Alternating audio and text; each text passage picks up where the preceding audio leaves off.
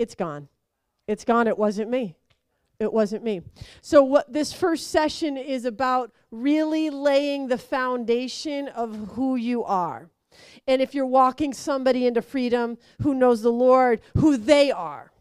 Because you have to know that, or you will go right back to old patterns of trying to just like counsel a person through something, and it's not, you cannot counsel a demon out of someone. You can't. You can't do it. It doesn't work that way. And so y- y- this person will stay in their stuff thinking that they're not really free when God has set them free and paid the price for it. So that's why you get why I'm saying we have to know this. So I knew this now, and so I sat down with the Lord and said, "Okay, now show me in scripture what you want to show me about this." And I'm telling you this teaching out of all of them blew me away. I was sitting there typing it out as I was feeling the Lord lead me. And as I was typing, I was like, "No way." No way! How come I've never seen this before? This is incredible! Like, and I know the scripture, so I, like he didn't have to go deep into. it. I knew what he was talking about, right? But he was just pulling it together for me, and so I'm I'm excited for you guys because I know how it was like for me. So, anyways, you guys ready for this? You excited? Okay. So, my first question to the Lord, sitting down at the computer. Okay, God, who do you say we are? And honestly, my expectation was that he was going to give me that bookmark, you know, like the I'm a child of God. I'm an overcomer. I'm an ambassador for Christ. I am, you know, like the list of the I ams that you get like on the on the Christian t-shirts and in the bookmarks and those sort of things. That's what I thought he was going to say. But he didn't. God, who do you say that we are? And he said, "You are redeemed." And I was like, "Okay, I know that word." Redeemed. What does redeemed mean? So I, I go to my source for everything, the Bible, but blueletterbible.org, um, which goes to the original language and tells you what the words mean, but it tells you not just what they mean, but they tell you what it meant for extra biblical sources as well. So you know contemporary to their day what that word was being used for. I like that. I want to know what the average person was thinking when they heard that word, right? So I look up. So anytime I reference back to the Hebrew or the Greek or whatever, you can know that I'm taking it from blueletterbible.org. That's where I go. All right, that's where all of it is. There, there it is. There's the disclaimer right there. All right, so redemption. The re- redemption is the payment to buy back from slavery to redeem one by paying the price, to let one go free on receiving the price, a releasing effected by payment of ransom, redemption, deliverance, liberation procured by the payment of ransom. So, what redemption is, is it means that you're not a slave anymore. You are brought back to your original value. And I'm like, okay, I'm tracking with you, Lord. Brought back to original value. And he said, So what did original value look like? Okay. Slavery happened in the garden, so it had to have been before the fall, right? Okay. So we're going to take a look at what did Adam and Eve look like? All right, pre-slavery. Man's original design and nature. First thing to note is sin was not man's original nature, correct? Right? Genesis 1.27 so god created man in his own image. In the image of god he created him. Male and female he created them. Sin is not in god's nature. Sin was not designed in our nature right? We were made in his image. So sin no sin in the nature. None. Number two part of the original design is that the ability to make a moral choice was in the design all right so there's an ability to make a moral choice. Genesis 2:16 to 17 and the Lord God commanded the man saying you may surely eat of every tree in the garden but of the tree of the knowledge of good and evil you shall not eat for in the day that you eat of it you shall surely die. There's a choice. Right? And in their design was the ability to make a choice. Okay. Pre-slavery, no sin, but yes ability to make choices. That shows that in the redemptive state, it is possible for sinless man to sin. So then there was a test, there was a place for obedience and disobedience in sinlessness to be displayed. So, what, what I want you to understand is that the test or what happened there was not a test of, uh, it was not uh, one against appetite in, in Adam and Eve. It was not, they were not tempted inside of them, right? They weren't hungry, right? They weren't walking around going, We're starving. There's nothing to eat around here, right? There, there's, not, there, there's nothing in them driving them to sin. It was an external force right? It wasn't internal, it was external. Notice that. And that that that serpent, that that seraphim, do you know that that's the word? It's not serpent. It the word is seraphim. Have you ever heard the word seraphim before?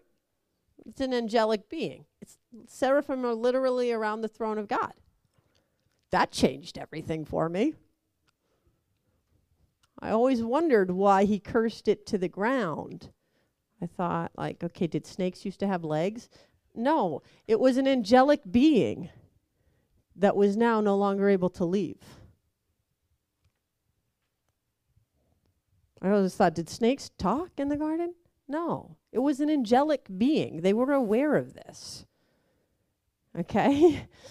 This was a place where heaven and earth were mingled. I mean, God would walk with them. They would walk. You know, there were angels there. This is this is what was happening. So it was a seraphim, and this seraphim was already in rebellion to God. A rebellion had already taken place, and he was trying to get man to to agree with him in rebellion. Now we know, and there's I'm not going to go into the technicalities of it because I don't know them, but we know that there was a rebellion in heaven and that there was uh, an angel that wanted to be like God, right? And so he comes with the very same thing. And man, already like God, gets said, it said, you know, you will be like God. Is the original temptation. But it wasn't temptation in them. It was just part of like, oh, that I, you know, that makes sense. I'm supposed to be like God. Uh, but they knew that God had told them not to, they would die. And so they were going, I believe, with just an influence, an outside influence, convincing them of something. And they chose to agree with that. No, you won't die. Your eyes will be open. Lie. Liar. Liar, liar. God said you'll die. No, you won't die. Your eyes will be open. So, sinless man in that moment went from obedient to disobedient as it agreed with the liar. And what we know is mankind ended up becoming enslaved to sin. I mean, Romans says that it was death. They died in that moment. That's what God said, and I believe that's what happened. In the day that you eat of it, you will die. They died in that moment, not physically, but spiritually, they died. And then Jesus came brought back and he brought life. And that life was the light of men, right? And that life comes inside of us. We get born again, not of the flesh, but of the spirit. And that life is what, what really brings us alive. Um, so they became slaves and they were then destined to go by their flesh because what else did they have to guide them? Right? So everybody was doing what was right in their own eyes, and they got enslaved to sin. And then they were not able to get out of it. Um, so Romans says, therefore, just as sin entered the world through one man, and death through sin, and in this way death came to all people because all sinned. To be sure, sin was in the world before the law was given, but sin is not charged against anyone's account where there is no law. Nevertheless, death reigned from the time of Adam to the time of Moses, even over those who did not sin by breaking a command, as did Adam, who is a pattern of the one to come. So we see that there was this time where death reigned, then the law came. When the law came, then sin reigned. And then it, he goes in, in Romans, he says, death and, and uh, sin and death came through Adam, but grace and life came through Jesus, and that overtook. And he says, the gift is far greater. And so I'll tell you right now what Jesus did on the cross is way bigger than what Adam did in the garden. Way bigger. And we need to stop identifying with what Adam did in the garden and start identifying with what Jesus did on the cross. It's way bigger. Okay? So, pre slavery, no sin, ability to make a moral choice, the influence was on the outside. You guys see all that? So, we, scripture begins to unfold, and God is this master storyteller, and He begins to, uh, he, he's, a, he's an incredible author, and he decides that he's going to choose a family to s- display the story of redemption in the shadow, to display what was going to come in the fullness. So that when the fullness came and when Jesus ascended, that we would have something to look at and go, what's happening here? So he, he goes and he chooses a family, and it's all pre planned, okay? So I want you to look here. The story was already planned Genesis 15, 14 to 16. Then the Lord said to Abraham, Know for certain that your offspring will be sojourners in a land that is not theirs, and will be servants there. They will be afflicted for 400 years, but I will bring judgment on the nation that they serve, and afterwards they shall come out with great possessions. As for you, you shall go to your fathers in peace. You shall be buried in a good old age, and they shall come back here in the fourth generation, for the iniquity of the Amorites is not yet complete. Okay, God's telling Abraham way prior that his descendants are going to be slaves for 400 years. And then that after the 400 years, they're going to be brought out of slavery, brought in into the land of promise, this land that he's given Abraham. You guys see that? Why is God why is God telling him that? Because there's a story. God already has a plan. He already has a plan. All right? Um, I want you to take a look for a minute. He, he begins to he begins to call people to be a shadow representation of what will happen in the fullness. So Father Abraham is a shadow of Father God having to give up his only son, right, to sacrifice.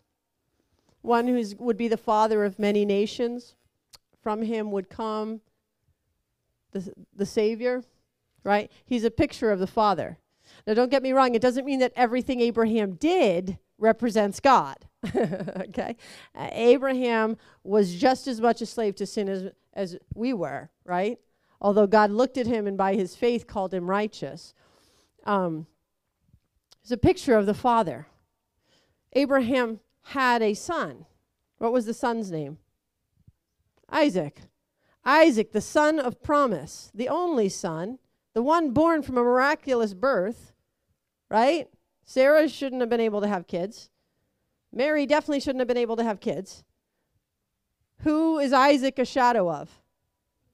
Jesus. Isaac, the one who, when God says, okay, Abraham, you need to sacrifice your son, Isaac's now in his 30s and he has to carry the wood for his own sacrifice up the hill. Who does that sound like? Jesus, right? They get up to the top where the sacrifice he's Isaac you picture Abraham is a 100 and something at this point. Isaac is in his 30s. Who's going to be stronger maybe? Probably Isaac. I mean, I, it doesn't say Isaac was stronger than Abraham, but I'm just going to like guess that, right? Isaac, I believe, put himself on that altar. Dad, what are we doing? All right, I'll do it. What are we doing? and then God intervenes and says, No, you're not going to have to do this. I will provide the sacrifice. Who was he talking about? Jesus, we talked about it last night with Passover. Jesus breaks the afikomen, which represents Isaac, and he says, This is me. Okay? So Isaac is the shadow of Jesus. Then Isaac has a son, Abraham, Isaac, and Jacob. Jacob's name gets changed to Israel. Israel is a shadow of the church. Israel has how many sons? 12. The church starts with how many disciples? 12. Okay, it's not accidental here. This is not accidental. God planned this, okay? Because He wants us to know redemption. He wants us to know that this is not just willy nilly happening out of nowhere, which is how so much of the church operates. Like, we don't know what's going on. God, why is this happening? We don't, why? God's going, I laid it out for you. So then the 12 they get, go right into Egypt for 400 years. How many years of silence was there before Jesus came? 400. Is this accidental? It's not. All right? And then we know what happens. They're in Egypt for 400 years. And then God moves and he challenges the gods of the Egyptians. And he shows that he is the one true God. That there might be other things that have influence and power, but he is over them all. He challenges each one of them. He didn't have to challenge each one of them, but he did. I'm God, not you. And then the final one was to take the blood of the lamb and put it on the door doorposts of your home, and anybody who's in there, the spirit of death has to pass over and can't touch. And then John comes later on and says, Jesus is the Lamb of God, right? Who takes away the sins of the world. You know, they used a hyssop branch to put that blood on the doorpost of their home. And when Jesus was up on the cross, they used a hyssop branch to br- reach the stuff up to him so that he could drink. I mean, there's so much that God, God put detail in here for us so that we can look and go, okay, to know the time that we're in. So they get rescued out of slavery they come out from just like he said it would be, right? So there were promises that were made to Abraham before slavery. We're going to look at those. You guys see them in that big box right there? I tried to make it so you can't miss them. Promises made before slavery, all right? Take note of these, they're important. That the promised land would be an everlasting possession. How can he say that? You can say it because it's a shadow. That Abraham would be the father of many nations. They, he would make an everlasting, Abraham would have an everlasting covenant with God. I thought it was the old covenant. It's all built on each other, it's the same, okay? That he would be exceedingly fruitful. God would bless him and multiply him, that kings would come from Abraham, that his descendants would possess the gates of their enemies, and that all nations of the world would be blessed by his seed. So you turn the page here, and, and this is where I prove to you that I'm not lying or making it up. It's actually in there. So take a minute and just look. I, I, I did a little bit of the work for you, I, I made words in bold. to show you. You can see each one of those promises in there. I'm giving you the land, make a covenant with you, multiply you, you'll possess the gates of your enemies. You guys see them all in there? You see, I'm not making it up? Okay. So God tells them all of this beforehand. These are the promises. Well, so what happens? What happens is exactly what God said would happen. My daughter Brooklyn drew all these little pictures for me, all the timelines and stuff. So you can thank her; she's an artist right there. So, uh, this casting call, we went through who were, who were who, the script. All right, so they were slaves in Egypt. They get rescued out of Egypt, just like God said and then they come into the wilderness and in just a couple weeks time they're over at the edge. And you know what? As they're coming through the red sea you know uh, paul refers back to that as baptism. Did you know that? All right the coming through the water going in a slave and out a free man Then coming into the wilderness, the plan and the hope was that they would get to the edge of the promised land. What God wanted was that they would immediately go in and inhabit their land. That's what God wanted. They got to the edge of the land, they sent the spies in. They all come out and they're like, it's too big. We don't really think God's big enough or is for us or we can't do it or it's just too good. I mean, they had all these things they just didn't believe. Right? In Hebrews, it says they didn't go in because of their unbelief. And then it puts it on the church. Do not miss out on your promised land because of your unbelief. How many times I've heard believers say, Well, you know, I believe God will do that for you, but it's too much in me. I mean, you just don't understand the trauma that I've had, the life that I've lived, the stuff that's been done. Da da da da da da da da da. No, God's bigger. He's bigger. He's bigger than all of it. I don't care what's there. I don't care what has inhabited your land while you were a slave. You're not a slave anymore. You belong to the living God, the creator of heaven and earth, the creator of things visible and invisible. He is over all of it.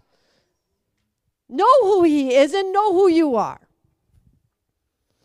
He is able to do it. And not only is He able, He wants you in the land of promise. That's what it's for. But unbelief will keep you out. So they wander around for 40 years in the desert. We know this, right? Until that whole generation has passed away, except for the two, Caleb and Joshua, who believed, and Moses and Aaron. Um, and and I I, re, I I find it funny the end of Deuteronomy, right? Is they're at the edge of the promised land again. And before they do anything, Moses is like, Remember what God has done. Remember how he did this. Remember how he's been feeding us with manna. Remember how he made the water come from the rock. Remember how he got rid of all the Egyptians. Remember da da da da da da da. Remember, remember, remember, remember, remember, remember. Okay, are we going in? are we ready now? Yeah, we're ready. And they go in and they start to take the land city by city right? But before they go in and take the land, Joshua has an encounter with an angel, the commander of the armies of the living God. Do you know that story? Just a little excerpt right before Jericho. Joshua's like, Who are you? Are you for us or for our enemies? He says, Neither. I'm a commander of the army of the living God. yeah, take off your shoes. You're on holy ground. That was before the first battle. It was this interaction where the armies of heaven were now fighting with the men of earth. We come to Pentecost where the Spirit of God comes and heaven and earth are now. The Spirit of God is now in men. And the battle is with both. Right? And their first battle, they don't have to do anything other than march and shout, and the walls come down. Who do you think tore those walls down? I believe it was the armies of the living God. That they were now walking in conjunction with each other. And then we follow the, the timeline a little bit longer. God says, Don't take anything from Jericho that is mine. Well, we know that Achan took stuff and hid it and they lost their next battle because of sin in the camp. Well, we go to, to Jesus' time. The Holy Spirit has come at Pentecost. Everybody's get, selling everything they have to give so nobody has a need. And along comes Ananias and Sapphira who say, Oh, we got a plan. We're going to sell something. And we're going to tell them that this is all of the money, but it's not. In the promised land, Achan tries to do this, and God points him out. They go tribe by tribe. God points him out. Absolutely not Achan, and Achan's family is killed. Boom, just like that, done. At the start of the church, Ananias and Sapphira, they come and they do the same thing. And immediately, boom, They're out. God is the same. There's a picture happening. And if you want to understand who you are and where you fit in it, you have to know the whole story. Okay? So they begin to take city by city and they recognize that sin in the camp affects the whole. And God says, No, we're not doing sin in the camp anymore. It's been paid for. There's no need for it anymore, right? So they take a city at a time. Well, guess what? They got every single one of the promises that God gave Abraham in their lifetime. In fact, it, uh, they say, they surmise it only probably took about seven years for them to take the whole promised land. So I want you to look at that next page so you can see that I'm not lying. I'm not making it up. I'm not trying to twist scripture to fit an idea that I have. This is something that God is like, no, look it. Look at it. Look at it. Take a look. It's there. Not one word of all the good promises that the Lord had made to the house of Israel had failed. All had came to pass. The next passage, for it is the Lord your God who has fought for you. That's Joshua speaking. Now, I think that's amazing because these men actually had to don, you know, warrior gear. They actually had to carry swords. They actually had to go out and fight. And yet, their declaration was it was the Lord who fought for us. And that's why we won. In fact, a little bit later, he says, One man of you puts to flight a thousand, since it is the Lord your God who fights for you, just as he promised you. One of you puts to flight a thousand because it is the Lord. Now, in going into these, people will say, Why does it take so long? Or why is it so hard? Or how come this and that? And I'm like, Listen, you get to fight a battle in a comfy chair. Stop complaining. It is still a battle. You are confronting things, and one of you puts to flight a thousand because it is the Lord who's already done it. You stand in Him, and these things will flee, but you still have to participate. Just like Joshua did, just like the Israelites did. They 100% gave their lives to this and said it was the Lord who did it. That's that's us. That's got to be our stance too. Uh, the the we got to understand when the Israelites say that. That's what that's what actually took place. They were hundred percent in, and they saw the Lord move. So it was the Lord who fought for them. We can't be like, ah, I'm not in. God, why aren't you moving? You said you would. That's not how it works. You got to be hundred percent in, and the Lord will fight through you and the enemy will flee. That's how it works. Again, at the very bottom, uh, not one word has failed of all the good things that the Lord your God promised concerning you. All have come to pass for you. Not one of them has failed. That is incredibly good news for us because if it happened in the shadow, guess what that means for us in the fullness? It means that every promise in Jesus is a yes right? And the amen, that scripture says that amen is found in us through the Spirit. It's agreement with Him. But it means that every promise in Jesus is for now, for this time, not just for the restoration, for now, and you can get all of them. All of them.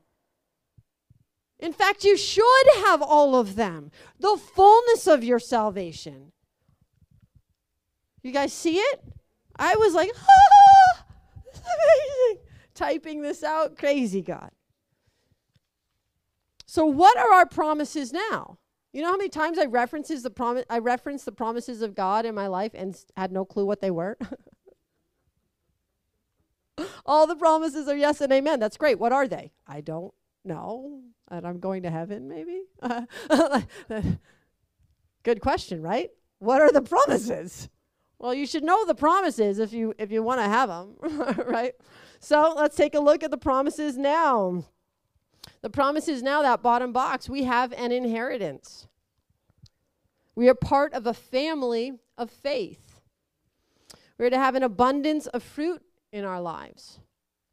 an everlasting covenant with God, and possessing the keys of the enemy's gates. Do these promises sound familiar? Do they sound maybe like Abraham's promises? That's not an accident, guys. It's not an accident.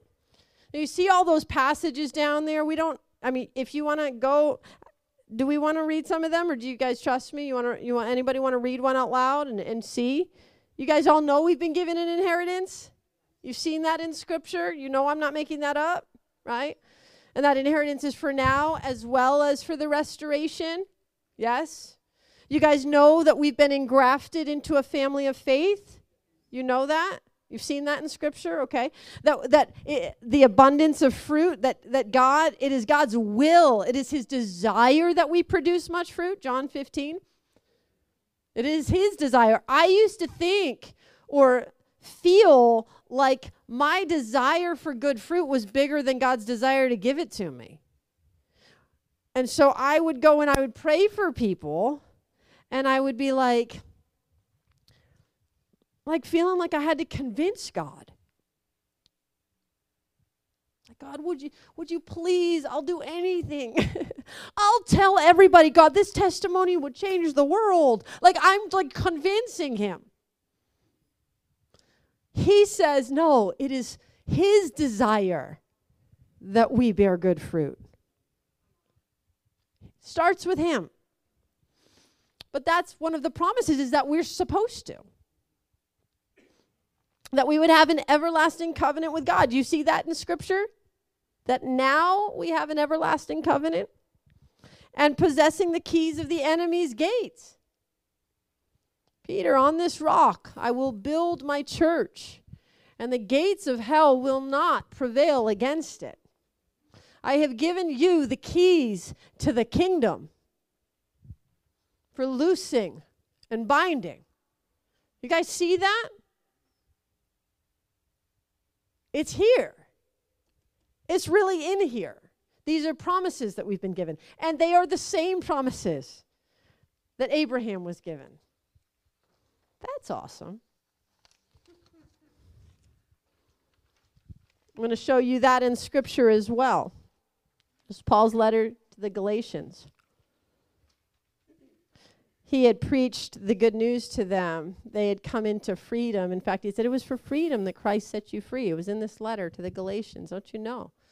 Um, he had preached the good news to them. They had been set free, and then along came some uh, some Pharisaical Jews, you know, who wanted to undo the message of grace. They believed in Jesus, but they believed that the law was what was what held people, right? The Ten Commandments. And so they were trying to kind of twist and pervert what Paul had just laid down. And Paul heard about it and he wrote a letter to them.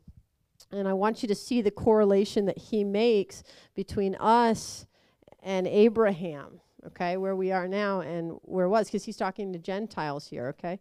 Oh, foolish Galatians, who has bewitched you? It was before your eyes that Jesus Christ was publicly portrayed as crucified. Let me ask you only this Did you receive the Spirit by works of the law or by hearing with faith? Are you so foolish? Having begun by the Spirit, are you now perfected by the flesh? Did you suffer so many things in vain, if indeed it was in vain? Does he who supplies the Spirit to you and work miracles among you do so by works of the law or by hearing with faith? Just as Abraham believed God and it was counted to him as righteousness. Know then that it is those of faith who are the sons of Abraham. And the scripture, foreseeing that God would justify the Gentiles by faith, preached the gospel to beforehand to Abraham. Preached the gospel beforehand to Abraham, saying, In you shall all nations be blessed. So then, those who are of faith are blessed along with Abraham, the man of faith. For all who rely on works of the law are under a curse, for it's written, Cursed be everyone who does not abide by all things written in the book of the law and do them. Now it is evident that no one is justified before God by the law, for the righteous shall live by faith. But the law is not of faith, rather, the one who does them shall live by them. Christ redeemed us from the curse of the law by becoming a curse for us. For it is written, Cursed is everyone who is hanged on a tree. So that in Christ Jesus, the blessing of Abraham might come to the Gentiles, so that we might receive the promised Spirit through faith. Everything that was given to Abraham was to come to us. There was a shadow, a picture, and a fullness. To give a human example, brothers, even with a man made covenant, no one annuls it or adds to it once it's been ratified. Now, the promises were made to Abraham and to his offspring. It does not say, into offsprings, referring to many, but referring to one, and to your offspring, who is Christ. So he's saying the promises transferred to all of us through Christ. Same promises. I just never knew that. I thought that was, I just never knew that, that it was the same promises. Um, this is what I mean. The law, which came 430 years afterward, does not annul a covenant previously ratified by God so as to make the promise void. For if the inheritance comes by the law, it no longer comes by promise, but God gave it to Abraham by a promise. Why then the law? Well, it was added because of transgressions, until the offspring should come to whom the promise had been made. And it was put in place through angels by an intermediary. Now, an intermediary applies more than one, but God is one. Is the law then contrary to the promises of God? Certainly not. For if a law had been given that could give life, then righteousness would indeed be by the law. But the scriptures imprisoned everything under sin, so that the promise by faith in Jesus might be given to those who believe. This is how the promises come. Now, before faith came, we were held captive under the law, imprisoned until the coming faith would be revealed. So then the law was our guardian until Christ came in order that we might be justified by faith. But now that faith has come, we are no longer under a guardian, for in Christ Jesus you are all sons of God. What? In Christ Jesus you are all sons of God through faith. For as many of you as were baptized into Christ have put on Christ. There is neither Jew nor Greek, there is neither slave nor free, there is neither male nor female, for you are all one in Christ Jesus. And if you are Christ's, then you are Abraham's offspring, heirs according to the promise. Cool, right? We got some cool stuff going on here, right? So, can we say the same as Joshua? Can we say that every promise has been fulfilled? I've definitely followed Jesus for more than seven years, and the promises were not fulfilled. I don't know about you guys, but again, it wasn't for lack of desire, it wasn't for lack of love of God, it wasn't for lack of passion, it was for lack of knowledge. I didn't know what the promises were. I didn't think deeply enough about it to even get to it. I had an idea of what was supposed to come through knowing Christ, but I just didn't know what was really, really going on. Do you get it? You get what I'm saying? That's where I was at. So, can we say the same as Joshua that every promise has been fulfilled? Well, let's read 2 Peter 1 3 to 4. May grace and peace be multiplied to you in the knowledge of God. Now, that word there, I, I looked it up. Blue letters, my favorite, you know. Looked up knowledge. Guess what that word means? It means precise and correct knowledge. All right? May this grace and peace be multiplied to you through your precise and correct knowledge of God. We tend to put knowledge on the back burner compared to a whole bunch of other things. But knowledge is important because if you believe that God is there um, waving his finger and ready to punish you for every everything that you you know you mess up on, then your interaction that you think that you're having with him you're going to miss out on his goodness. You're going you're going to experience those those the liars and the thieves are going to propagate this stuff on you that's going to make you feel like crap because your knowledge is not correct. Even if you have a genuine love for God and desire to follow him, your knowledge of him is important. It has to be accurate.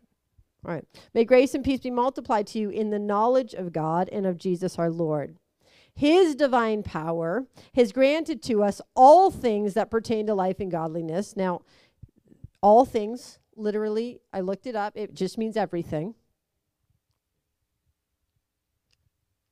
Everything. Okay? His divine power has granted to us everything, all things that pertain to life and godliness. Through what? there it is again. Through the knowledge of Him, again, precise and correct knowledge of Him who called us to His own glory and excellence, by which, talking about that knowledge, by which He has granted to us His precious and very great promises, so that through them, the promises, you may become partakers of the divine nature having escaped from the corruption that is in the world because of sinful desire. This is really big information, guys. That our knowledge of Him, our precise and correct knowledge of Him, is what gives us access to the reality of the promises. And those promises give us the access to participating in the divine nature. Now, I also looked up the word for partaker. Guess what that means? It means an equal sharer. Guys, you hear that? An equal sharer of the divine nature with the Father, the Son, and the Holy Spirit. I thought that a participant in the divine nature meant that I got glimpses of it and maybe every once in a while experience something awesome. He says, This is Peter. Peter says, You become an equal sharer in it, just like Jesus. And Jesus himself is not ashamed to call you a co heir. He's not ashamed to call you. In fact, he's the first of many, right? Do you know these scriptures? He's the first of, many. first of many what? Sharers in the nature of God. But it's there's an order to it. You have to have correct knowledge. You have to know what the promises are and come into them, and then you begin to participate. So I always was like, yeah, we get to share in the divine nature, but I had no idea how to bridge that gap. I wanted it. I just didn't know how to get there, even though it lays it out really clearly. It was like I had a framework on my eyes that I was reading through because I had been taught a whole bunch of stuff God ripped that off. So we can become an equal sharer, but it's through not the correct knowledge, the promises, and then this. So back to the timeline of humanity. What did Adam and Eve look like before sin? Right? Before they were slaves. There was no sin in them.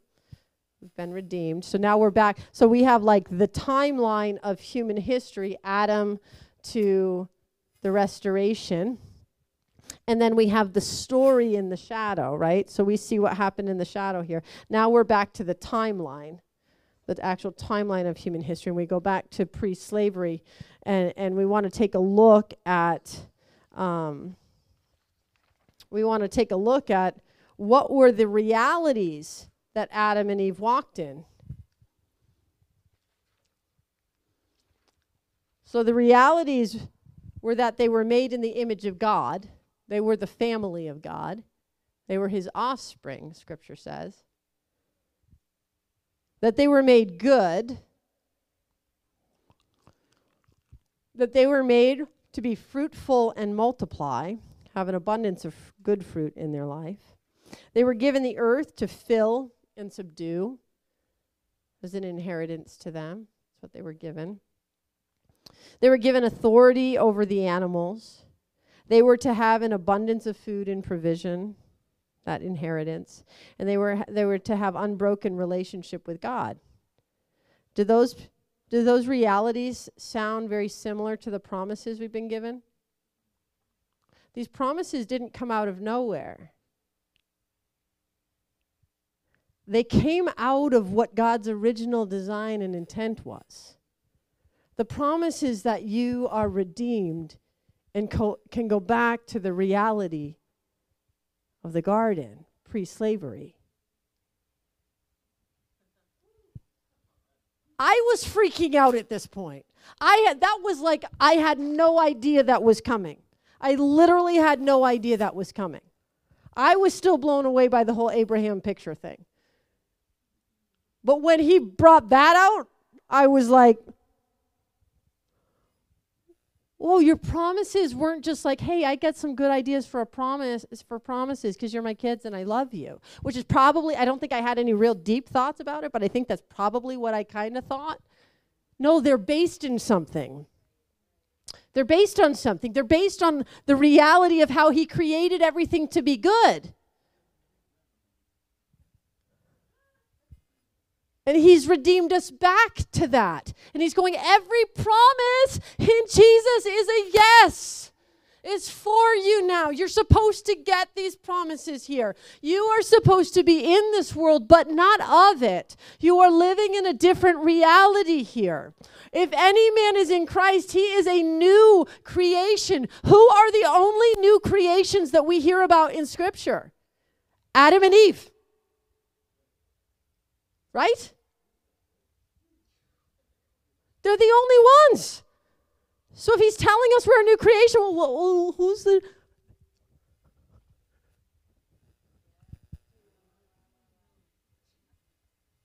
Right here. New creation.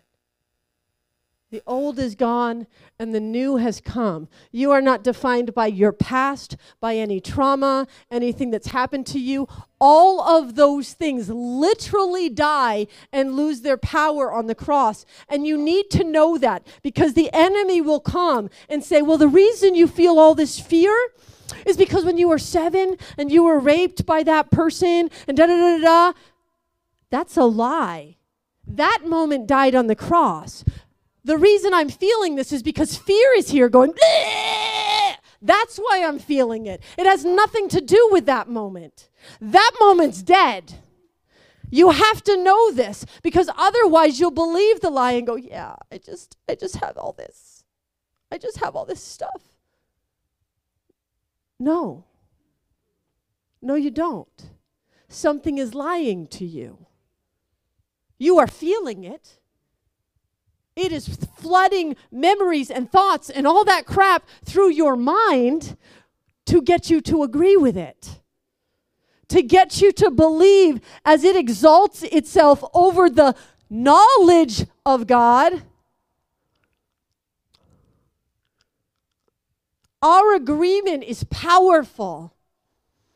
And we will either agree with what Jesus says or we will agree with what the enemy says. And what I have found is that people who have dealt with trauma and PTSD and all of this stuff, abuse in their lifetime, and have gone to counseling, counseling, counseling, counseling, counseling, and maybe getting some sort of measure of peace in it because God is good when they come into the knowledge of who he is and what actually happened and the fact is is that it's not actually them what's happening. This fear isn't them. This trauma isn't them. This PTSD isn't them. All of that actually died on the cross.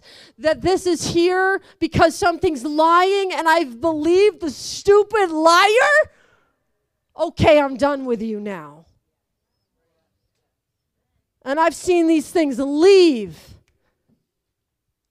never to return. Trauma, PTSD, fear, anxiety, depression. I've seen it leave and never come back. Because now you're defined by heaven. You have been redeemed, and you need to know that. Because as you embark in this journey of getting your promised land back from the things that took up residence while you were a slave, when you begin to embark on this, that you need to know who you are.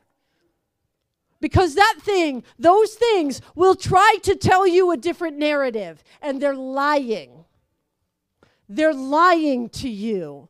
Their goal is to lie, to steal, to kill, to destroy.